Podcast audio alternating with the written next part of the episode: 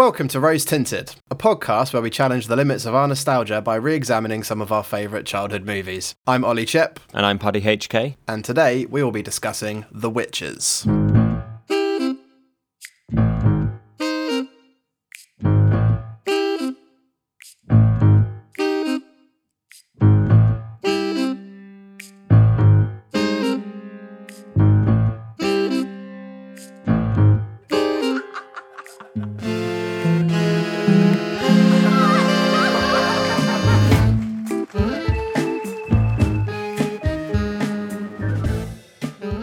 Before we start our discussion of this movie, Ollie, I just want to ask you something.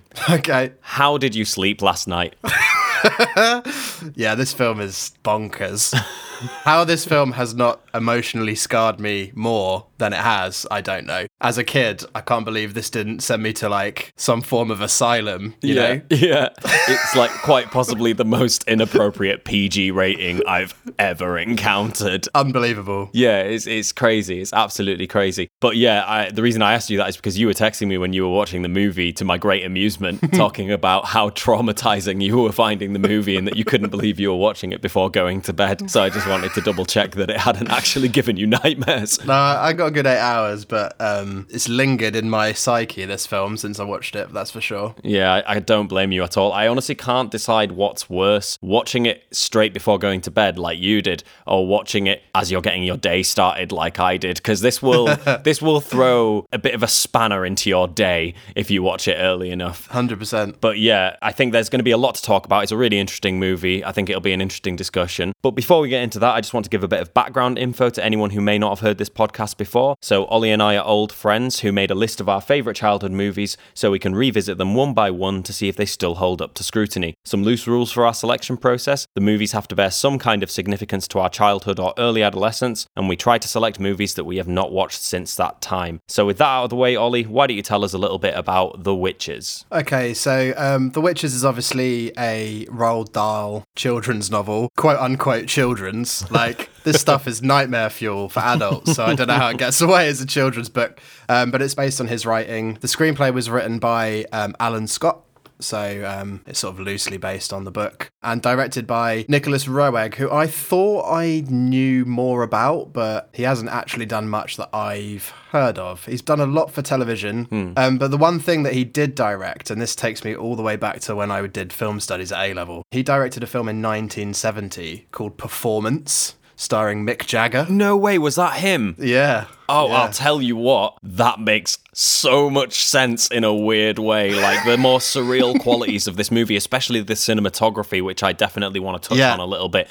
Um, bonkers. holy shit, that's crazy because I watched Performance at A level as well. Did you? Yeah, it's an absolutely nuts movie. Yeah, it's a mind bender, isn't it? Yeah, 100%. Okay, that's fascinating. So maybe he's got like a, you know, what's the word? Is it a penchant? Penchant? Yeah. for psychedelic, strange, haunting films. Yeah. But it's produced by Jim Henson and his production studio. So Jim Henson is obviously the um, basically the creator of the Muppets, right? Yeah, And yeah. also uh, I think he worked on Sesame Street, and his um, his production company is called Jim Henson's Creature Shop. Hmm. They did all of the puppets for things like uh, Dark Crystal. In fact, that's where it was formed. Really, was when they made Dark Crystal, Hmm. and then obviously did a lot of work with uh, for Labyrinth as well. All of the Mm-hmm. puppets for that. Yeah. His fingerprints are all over this movie. Yeah, you can really see it, and it's probably one of the best elements of it, actually, Mm-hmm. um, and the most enjoyable anyway. This movie did what Mouse Hunt tried to do and failed, I think. Yes. Um, in that regard. Yeah. So that was the main feature of the production credits that I noticed. In terms of stars, it's obviously got Anjelica Huston in it, who is absolutely incredible. Mm-hmm. She's known for playing Morticia Addams in the Addams Family. I don't know if she's been typecast as like a, a gothic witch character, um, but she plays both of them very well. Yes. She's also a, a regular with Wes Anderson, which I didn't realize, but she's been in a lot. She's got a lot of voice acting credits in Wes Anderson movies. Yeah. And also American Dad and also BoJack Horseman. So she does a lot of voice work. Hmm. And I guess that makes sense because her her voice acting in this film is brilliant as well. Yeah, I mean, once those prosthetics, uh, once she's wearing those prosthetics, the performance is basically driven by her voice acting. Yeah. and it's Yeah. it's fantastic. It's really really good. Yeah. So distributed by Warner Brothers, and it was released in the UK in 1990, sort of early 1990. Sad fact as well is that Roald Dahl and Jim Henson both died in 1990. So Oh, no this way. movie was released, and I think just after it they both died. So yeah, it's sort of again some horrible sort of gothic some gothic connotations to the film it's like the two big creative voices in this Yeah. movie both died the same year it was released Yeah, it's like it's like what's uh, what's that movie? The Omen. It's like The Omen, which had like a bunch Yeah. of scary shit happen behind the scenes. This is like a children's version of The Omen. That's a good summary, Yeah, actually. yeah. It's a really good summary. Um, but it was made on an 11 million budget Mm-hmm. and it made back 15.3. So it was actually insubstantial. It was a pretty much a financial failure if you think of it in, you know, big money terms. It's Mm-hmm. Yeah. only a 4 million profit, so it's not very much at all. And I can sort of understand why yeah. it doesn't really have the appeal of a children's movie to me. No, it's got cult classic written all over it. Yeah, You know, it is yeah. the kind of movie that was made with a lot of love and not very much money and Yeah. has basically endured in certain people's imaginations over time.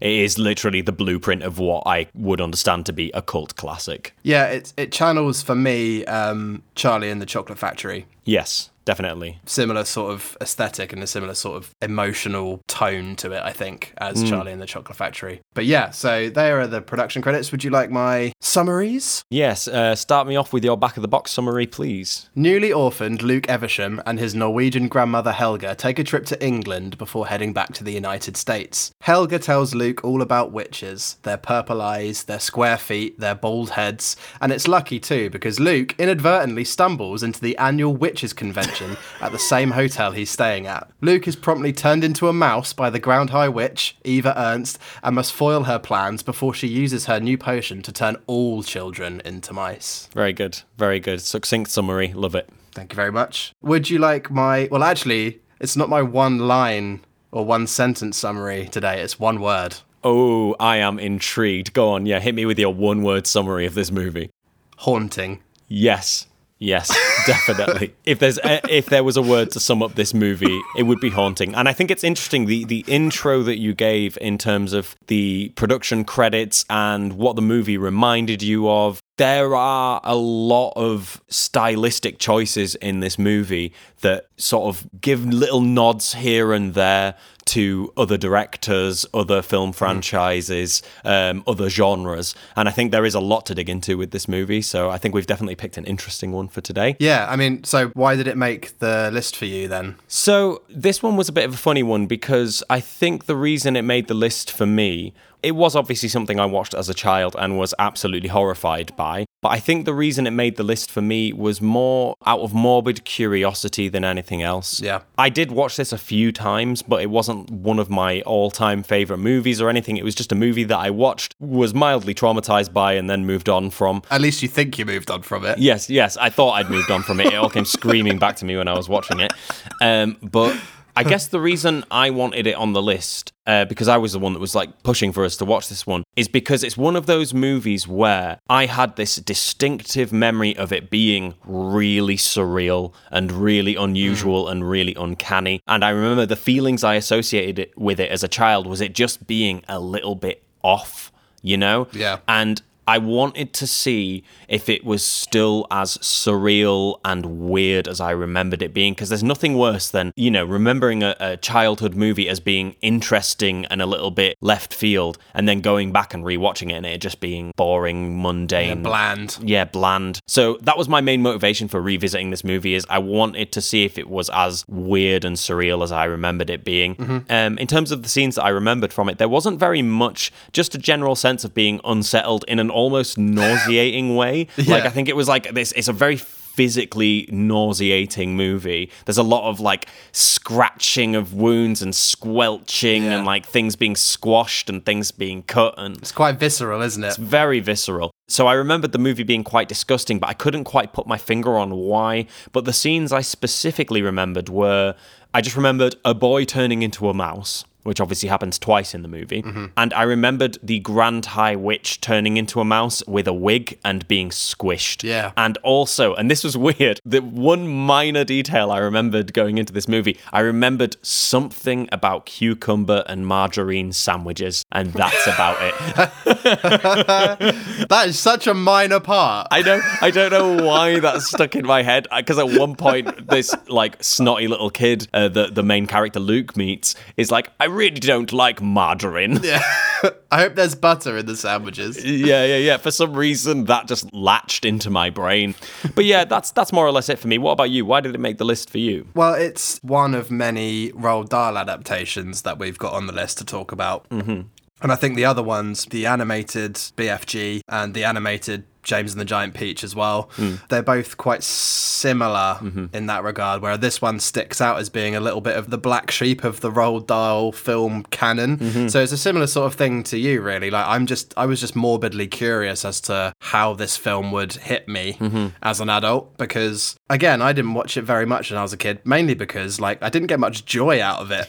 It's a relatively joyless movie, isn't it? Really, it's quite, it's quite horrible. Um, so I, I probably avoided it for that reason. Um, but I, I wanted to see, I wanted to see if it was as disturbing as I remember it being as a kid. And in terms of things I remember, it was very, very fleeting um, in terms of any coherent sequences or anything like that. I just remember like the grotesque boils on the bald heads being scratched and Yeah. the green smoke coming out of people's mouths. And that was r- about it. I've literally put, I remember colon boils and green smoke in my Yeah. notes. That was pretty much it. Because like you said, it's very visceral and very.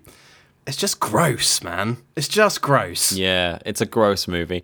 But I would argue in a great way. Oh yeah, yeah. That's what I'm going to argue. And I think it was interesting. I was sort of thinking about how do we want to approach the discussion of what's good about this movie and what's bad about this movie because there is potentially an argument to be made that if they were trying to create a, you know a child friendly movie it's maybe not that successful but if they're trying to construct what is essentially a horror movie that just so happens to be aimed at children i think it's very successful you know mm-hmm. uh, um, so i think that's the angle i'm going to approach it from when we discuss this in a bit more depth. Um, but seeing as we're already getting into it should we talk about some of the things we enjoyed in this movie? Let's do it.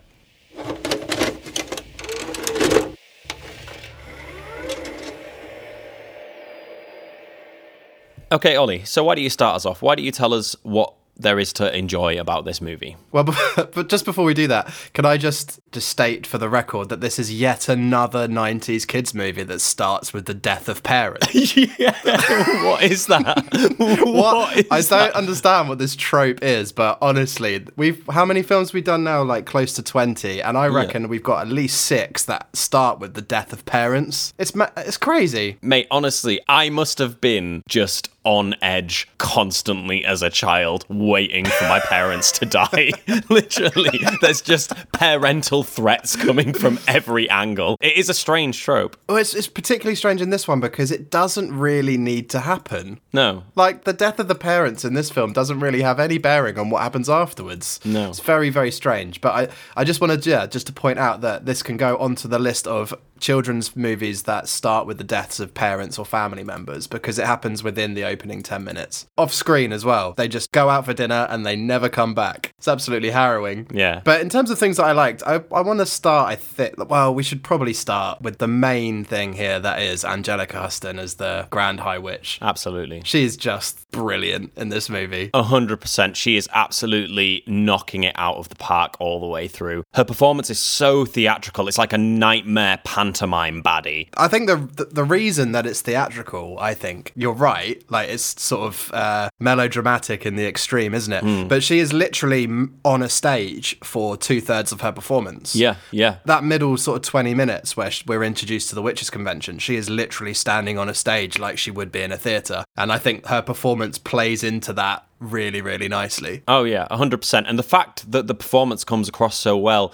despite the heavy makeup and prosthetics that she's wearing at the time, is a real testament to her ability to embody the character. So as we touched on earlier, she can't really facially emote. Like the makeup has her face in like a bit of a scowl the whole time. Yeah. Uh, once she, you know, rips off her face and reveals her actual face, which is like this horrible. It's nightmare fuel. Let's just call it nightmare fuel because that's exactly what it is. Yeah, it's nightmare fuel. Uh, and that basically covers her entire face, so she can't facially emote. So she has to rely entirely on her physicality and her vocal performance and the way that she moves across that stage. It's so magnetic because, like, every little gesture, she's got these, like, really long prosthetic fingernails and, like, ev- and, and she's really skinny and bony and, like, every limb just points out weird angles and she's just constantly, like, stretching towards people. And every single word she says is, like, ultra emphasized by some kind of theatrical gesture. Yeah. And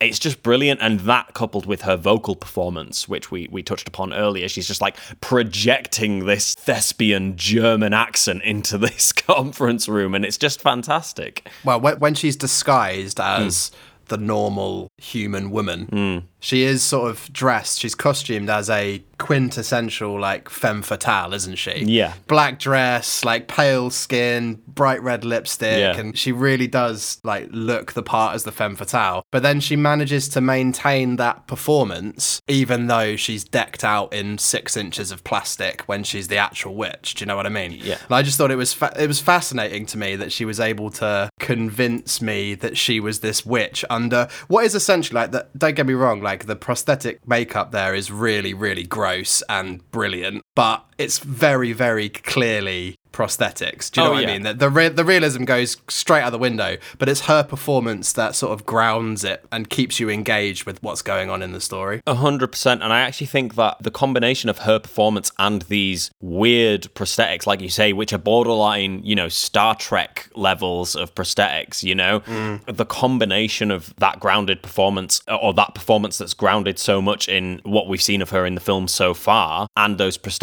makes it even more uncanny. Yeah. And I think Nightmare Fuel is a really good way of describing this movie in general because it, there are sequences and performances such as hers where it feels like a bad dream. Yeah, it's feverish, isn't it? Yeah, it's very feverish actually. And I do want to touch on sort of the construction of horror elements in the movie, mm-hmm. which I think is the glue that holds the movie together. That is what I was here to see is how it constructed these elements and made them horrifying to the audience. And there's a bunch of ways the movie achieves this and it does it immediately. It wastes absolutely no time. Like you said hmm. within the first 10 minutes we have a parental death. But i want to say some other things that happen within the first 10 minutes of the movie. So within the first 3 minutes of the movie hmm. the grandma is telling a story to luke about witches. And then he's like how do you know that witches are real? And she just slaps her hand on the table and there's like a gnarly stump of a finger on her hand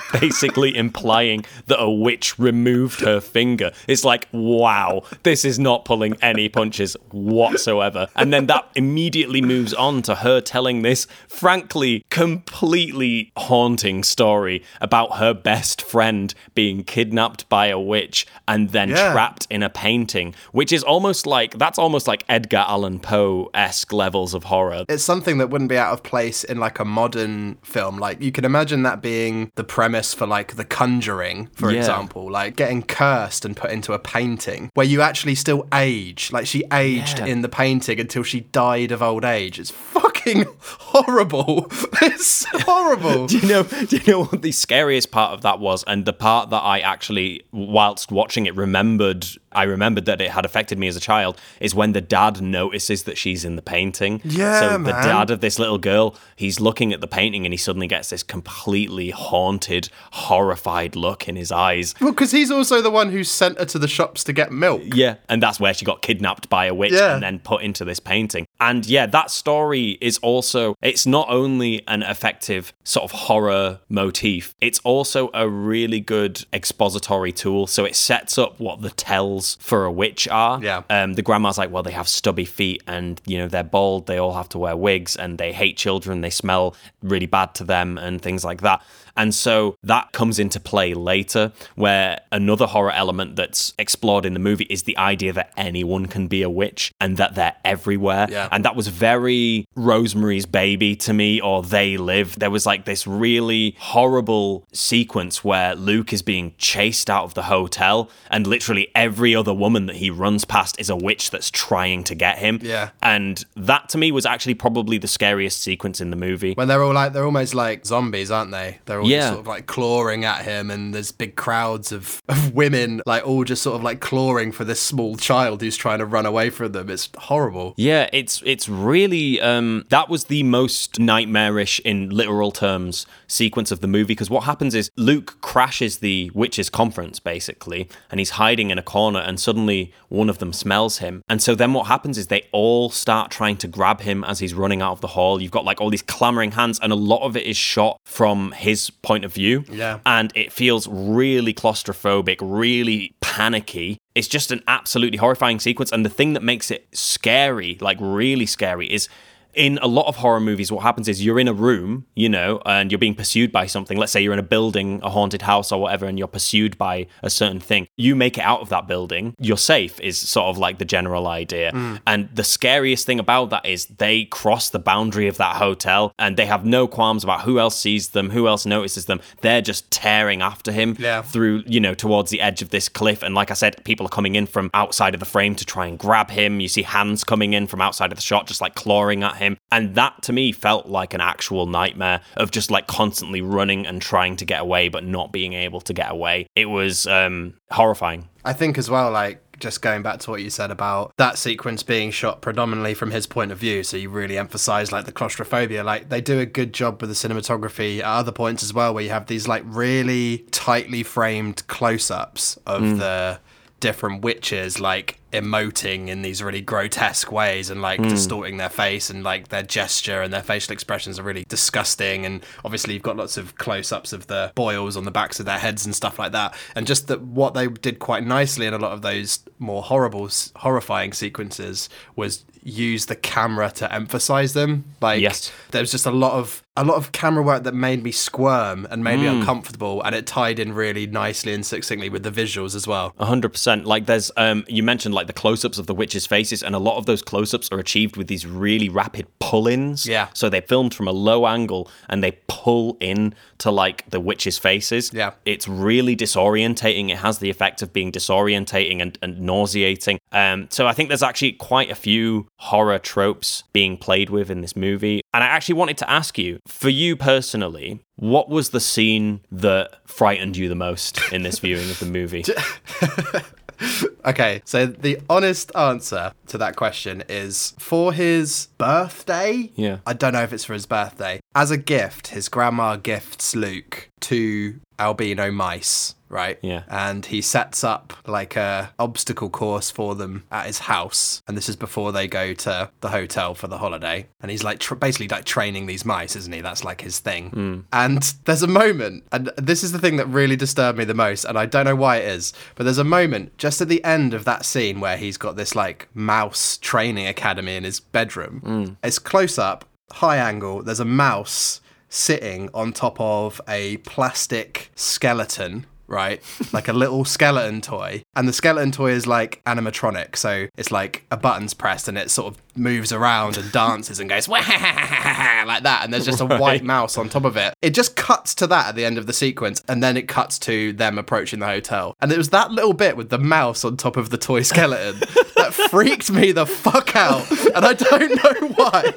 I don't, I don't know why it was that oh, particular Oh, moment, but it was then I was like, I'm in for a bumpy ride now because nothing's really happened yet properly. Shit's about to hit the fan, and it was that moment that sort of set that up for me. So yeah, that is the thing that scared me. Like I can't even describe like I described it very poorly, but it's just like No, an albino mi- a mouse like climbing on top of a toy skeleton that like has red flashing eyes and it sort of dances about and it's horrible. And it was then I was like, Jesus, man, like we're in a nor- we're like in a safe space. We're in his fucking bedroom, and you're traumatizing me here. Like it's gonna get a lot worse before it gets better. I would actually say the most horrifying sequence of the movie for me, other than the painting story, because I do really think that that's genuinely like that is like you say, it's like out of an A24 indie horror movie or something. It And it's cool. It's yeah, cool it's, it's as well. really cool. It's a really like it's like a, a short story, you know. Yeah. I loved that bit, but the bit that I found the most viscerally horrifying was when the witches' convention properly starts and they lock the doors, and the Grand High Witch is like, "Right, you can take off your shoes," and they all take off their shoes, and then she's like, "Right, you can take off your wigs," and it just shows like all the witches taking off their wigs, and then it hard cuts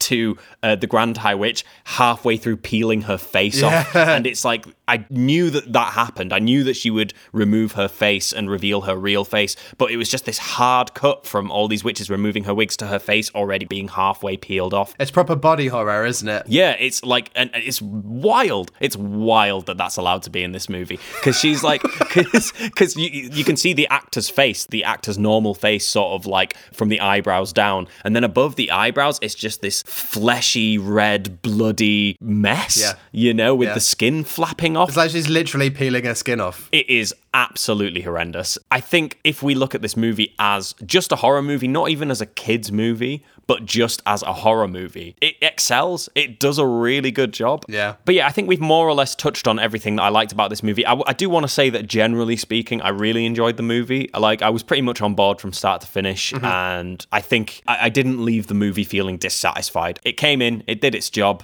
and it was an experience that I don't regret having. De- definitely an experience. Yeah, I wanted to say it was an enjoyable experience, but then I was like, was it an enjoyable experience? But like, I appreciated the experience that it gave me, regardless of whether or not that experience was enjoyable.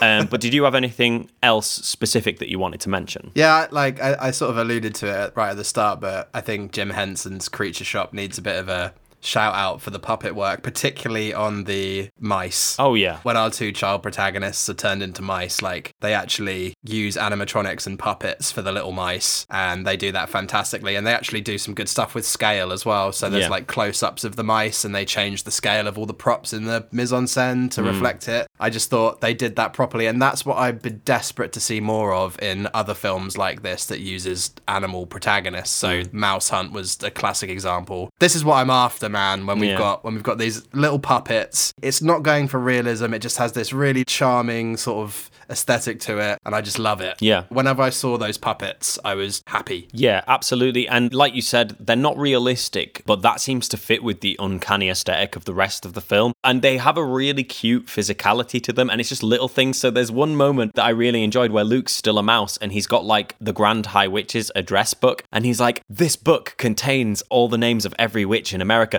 And then the, his little mouse hand just taps the book.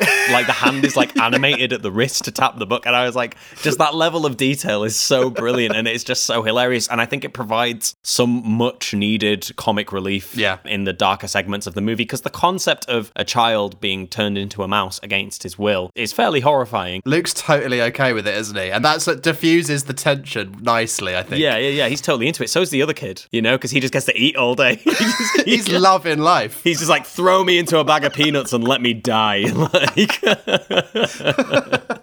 Oh dear. yeah, no, no, I agree. And obviously, we sort of touched upon this when we were talking about the performances and the horror and all of this. But generally speaking, the makeup, the prosthetics, the animation, the creature shop, like you say, is fantastic. It's absolutely fantastic. Mm. And and notably, if we're talking about the mice as well, when the boys transform into the mice, Yeah, it's cool. the first sequence, I think it's Bruno is the other kid's name, when he transforms into a mouse, it looks really cool. It is executed so well. And they show each stage of his transformation. And that really reminded me of Big Trouble in Little China or, or other John Carpenter stuff. It was really like.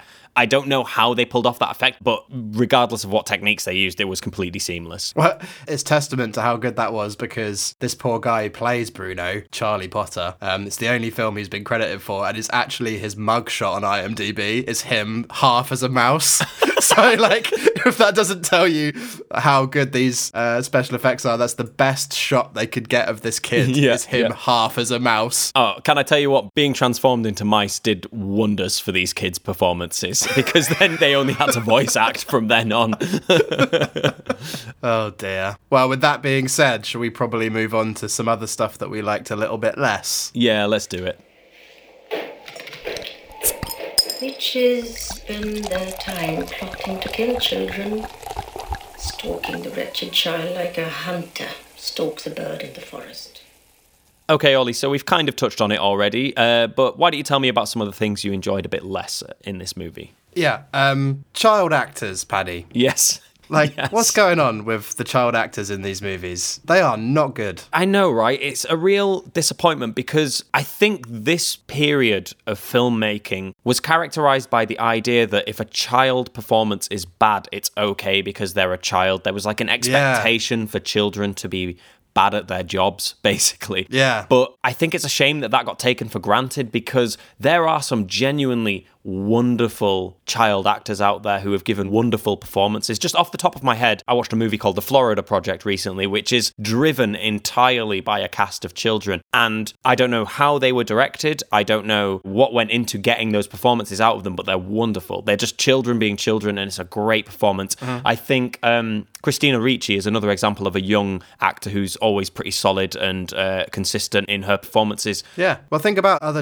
uh, Roald Dahl adaptations that have child protagonists. So, like Matilda is fantastic. Mm-hmm. Charlie, who plays the titular Charlie in Charlie and the Chocolate Factory from the 60s, he's brilliant in that as well. Mm-hmm. Like, there are good examples from the same canon of films Yeah. where we have good child actors. But these two are just rubbish. They're rubbish. It's an interesting one, isn't it? Because you have to ask yourself how much of the responsibility is down to the child actor themselves, and how much is down to them, how they're being directed, and also how much is down to just the expectations of their performance. Like, if they're given a halfway serviceable performance, are people just being like, yeah, that'll do? Probably. There's probably like legislation around how you, well, there definitely is legislation around how you direct child actors. I imagine you can't be overly critical to them, particularly on a shoestring film like this where you've got 11 million dollars. Like you're not to you're not to throw your weight around too much and upset the kids, are you? But like there is a benchmark and these guys fly way below it in my yeah, opinion. Yeah, I think the benchmark in my head, I know we mentioned a couple of other child actors already, but I think the benchmark in my head is probably the kid that plays Elliot in E.T. And there's a video floating around on YouTube of uh, his audition for that role. Right. And you just see these big tears just well up in his eyes, and he just suddenly starts crying. And like, it's an audition and it's an absolutely amazing performance. That's one side of the spectrum, and this is the other. And it's a shame because they're really disappointing. They're really shit. They're entirely unlikable. And also, Luke kind of reminds me of me at that age as well, and I don't like it. Like- What, entirely unlikable. no, well, the fact that he's unlikable leaves a bad taste in my mouth because physically he reminds me so much of me when I was that age. Well, I I think I think the benchmarks for me would be um, Tim and Lex from Jurassic Park. Yeah. basically Spielberg. I did a paper on this, I think, at university. Actually, I don't know if you remember. Yeah. but I did. I did Spielberg's use of child actors as a paper. He gets the best out of them. I don't know how much you put that down to him or to his casting team, Hmm. but he he generally speaking, if it's a Spielberg movie, the kids perform well. Well, he also has that kid from uh, Sixth Sense in AI, doesn't he? Yeah. And Dakota Fanning in Minority Report. Yeah, he gets some good child actors in his movies, and it makes such a difference. It makes such a difference. And that's the point I'm ultimately trying to make. We could go on endlessly. I think there is a real tendency to go, oh, child actors, they're all shit. We've just given you like six or seven very good child actors. So there's no excuse as far as I'm concerned. And I don't think, just to bring things back on point a little bit, I don't think it really harms the experience of watching this movie too much. No, it definitely harms it a bit. A little bit. Because, like, when the witches are unveiled at the hotel, all of Luke's performance elements are gestures. And bless him, his face is good for absurd gestures, isn't it? Yeah, Let's be yeah, honest. yeah, yeah. But he doesn't say very much, which is good. Yeah. Like, he's not saying anything. But in the second half of the movie, when he's that fucking mouse, he doesn't shut up. Yeah. and that's the problem for me. Okay. Okay. I think that's a very fair criticism. Um, well, what else did you have on your list? there's some really strange screenwriting decisions in this film, hmm. like really peculiar. It suffers a little bit from being bloated story wise. Like there's a lot of unnecessary stuff that happens. Like, I don't know, this probably will bleed over into the changes we're going to make a little bit, so I'll be a bit careful. But first of all, why does it start in Norway? Why do they have to go to England before going to America? Yeah. Why do they go to that particular hotel? Like, why are the parents dead? Like, there's lots of strange choices made. Mm-hmm. I haven't read the book for years, so I'm not sure. But, like, that's the sort of thing where a good screenwriter would go, right, as a book, it works to have this stuff in there, but definitely doesn't work as a film. Yeah. Maybe it's paying too much close attention to the source material. And I think it's massively to the film's detriment because basically the ending is completely rushed. Like the last two minutes are just bonkers in Yeah. terms of how, how quickly it comes to a conclusion. Um, I'm talking like post hotel, right? Yeah, Like yeah, When yeah. he's back at the house, like it just all goes very, very quickly at the end. Yeah. And I think that's because someone hasn't really thought about the screenplay closely enough. Yeah, I agree. And I would actually say,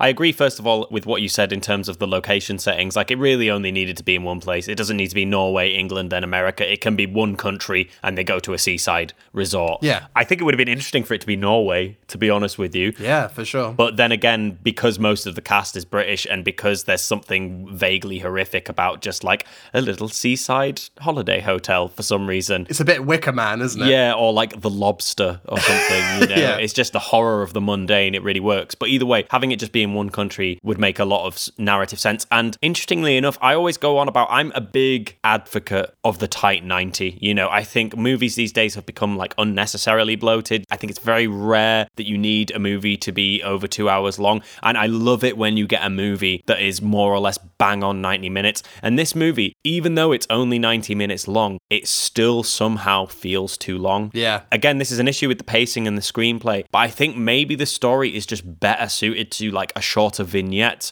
or a television special. Well, I, I was gonna say that it feels it feels like TV movie to me, or like a three episode limited series or something. Yeah. More than a ninety minute cinema experience. Like that's probably why it didn't do particularly well Mm-hmm. because it meanders a little bit too much, doesn't it? Yeah, and it, you could this could have easily been a really tight, good episode of like the Twilight Zone, Yeah. or something like that. I feel like the bulk of the narrative could have been told in an hour or so, in a similar way to early Wallace and Gromit movies, which to me I remember as being you know fully fledged movies, but none of them were quite feature length, like the Wrong Trousers and stuff. Dude, I, I was shocked, right? I haven't seen Wallace and Gromit for ages. I was shocked when I found out that The Wrong Trousers is like 25 minutes long. Yeah, it's madness. Because when I was a kid, that was like four hours of my day was that 30 minutes. Do you know what I mean? Yeah, yeah, yeah. That's just good storytelling because it, you're obviously immersed enough in it to forget the time frame. If you're drawn attention to how long something is or how short something is, they've done a bad job at immersing you in it. If you're watch checking at any point while you're watching something, you know they've not done a good job in the pacing. Yeah, 100%. And I think it's something to do with distribution.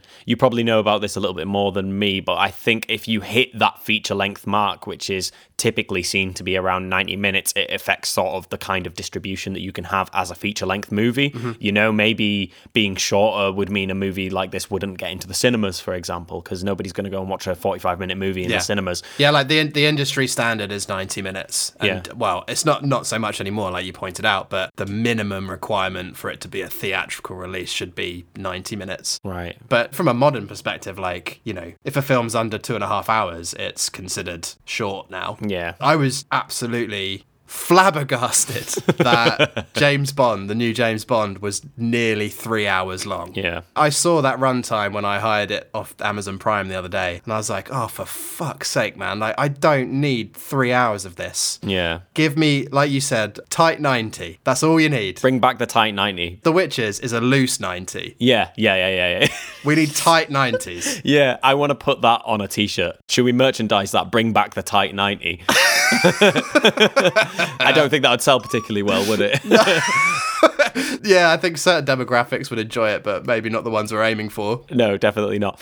Um, so I just have one more criticism of the movie that I'd like to make, and it's to do with the way the film equates physical deformity and irregularity with evil. So having stubby toes, having bald heads, having like itchy scabs on your heads and your arms and things like that. And this is more of a problem to do with the popular conception of witches rather than the movie itself.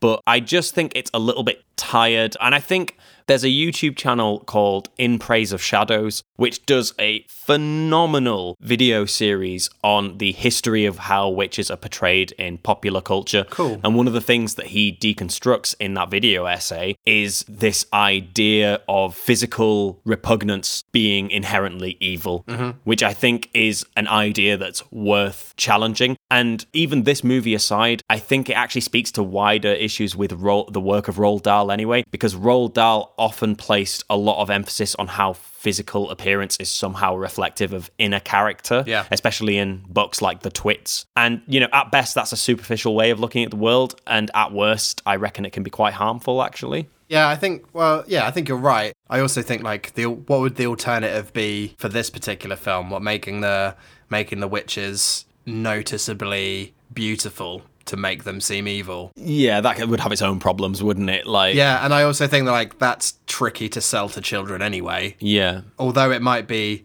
misleading of Roald Dahl or whoever to say that evil equals ugly, effectively. Um, that's how children, I guess, see the world a lot of the time. So I guess that you just play into those, don't you? And it's an easy win, is what I'm getting at. I think though, is that how children see the world, or is that how they've been conditioned to see the world? Is the interesting thing for me because I actually have a distinct memory, and this is maybe getting a little bit personal, but I remember I was sat on a bus as a kid once, and this guy with like quite a serious birthmark on his face sat down next to me, and I remember it really freaked me out, probably because of movies like this. Actually, Yeah. I got visibly freaked out by this poor guy who just had a birthmark on his face. And I think there's something to be said for trying to deconstruct certain ideas that we project onto younger audiences. You know? Yeah, for sure. I also think there's actually potential for more horror in stuff that isn't the grotesque. So, Yeah. if you take, for example, have you read The Picture of Dorian Gray? No, no. which is an Oscar Wilde novel from late 1800s, early 1900s.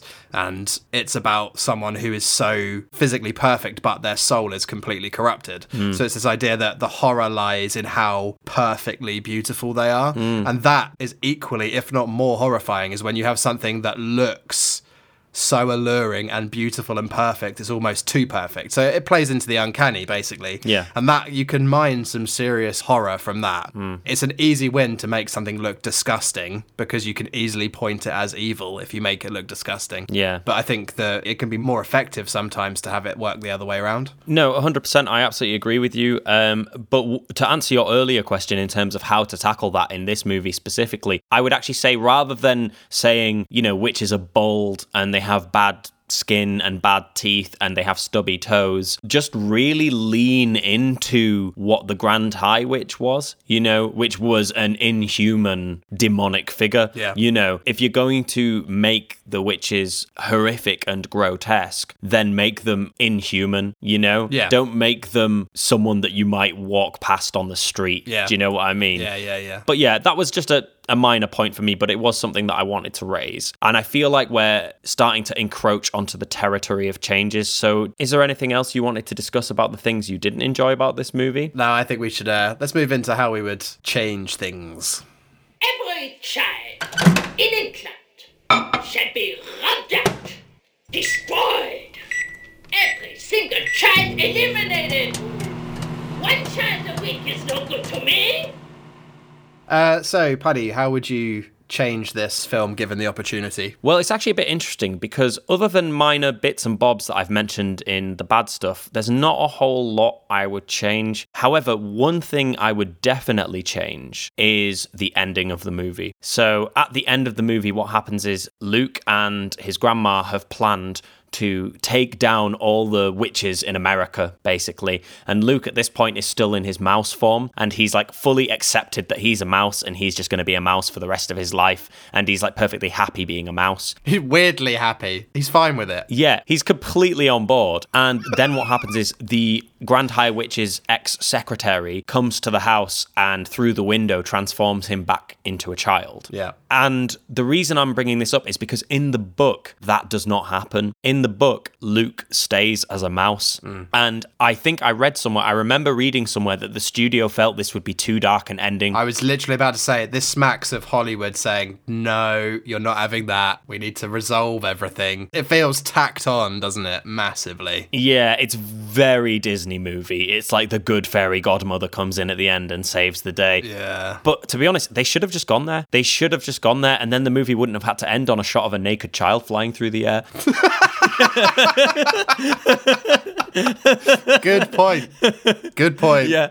But yeah, so the biggest change I would make is I would have the ending be more like the book because the movie is so dark and so visceral already. Why not just let him live the rest of his life as a mouse? And actually, in the book, it is really dark because he stays as a mouse and he has a shortened lifespan and they acknowledge that in the book God but the it. reason luke wants the reason luke wants to stay as a mouse is because he doesn't want to outlive his grandmother so he decides to stay as a mouse so that he'll die before her Jesus Christ. yeah, that is very, very dark. But at the end of the day, it's a it's a dark movie. It's a really dark movie. Well, it's funny, isn't it? that Warner Brothers are okay with like people being squashed and mutated and poisoned and killed, but they're not okay with a kid remaining as a mouse, even though he's perfectly happy as a mouse. He's got his little, you know, jungle gym that he's made for himself. He's got his miniature airplane and his little, you know, Scalextrics track that takes him around the house. And you know, he seems like he's happy as a pig in shit. So just leave him, leave him to it. Yeah, he's golden. He's golden. But yeah, that, that's the thing I would change about the movie is keep the ending the same as the book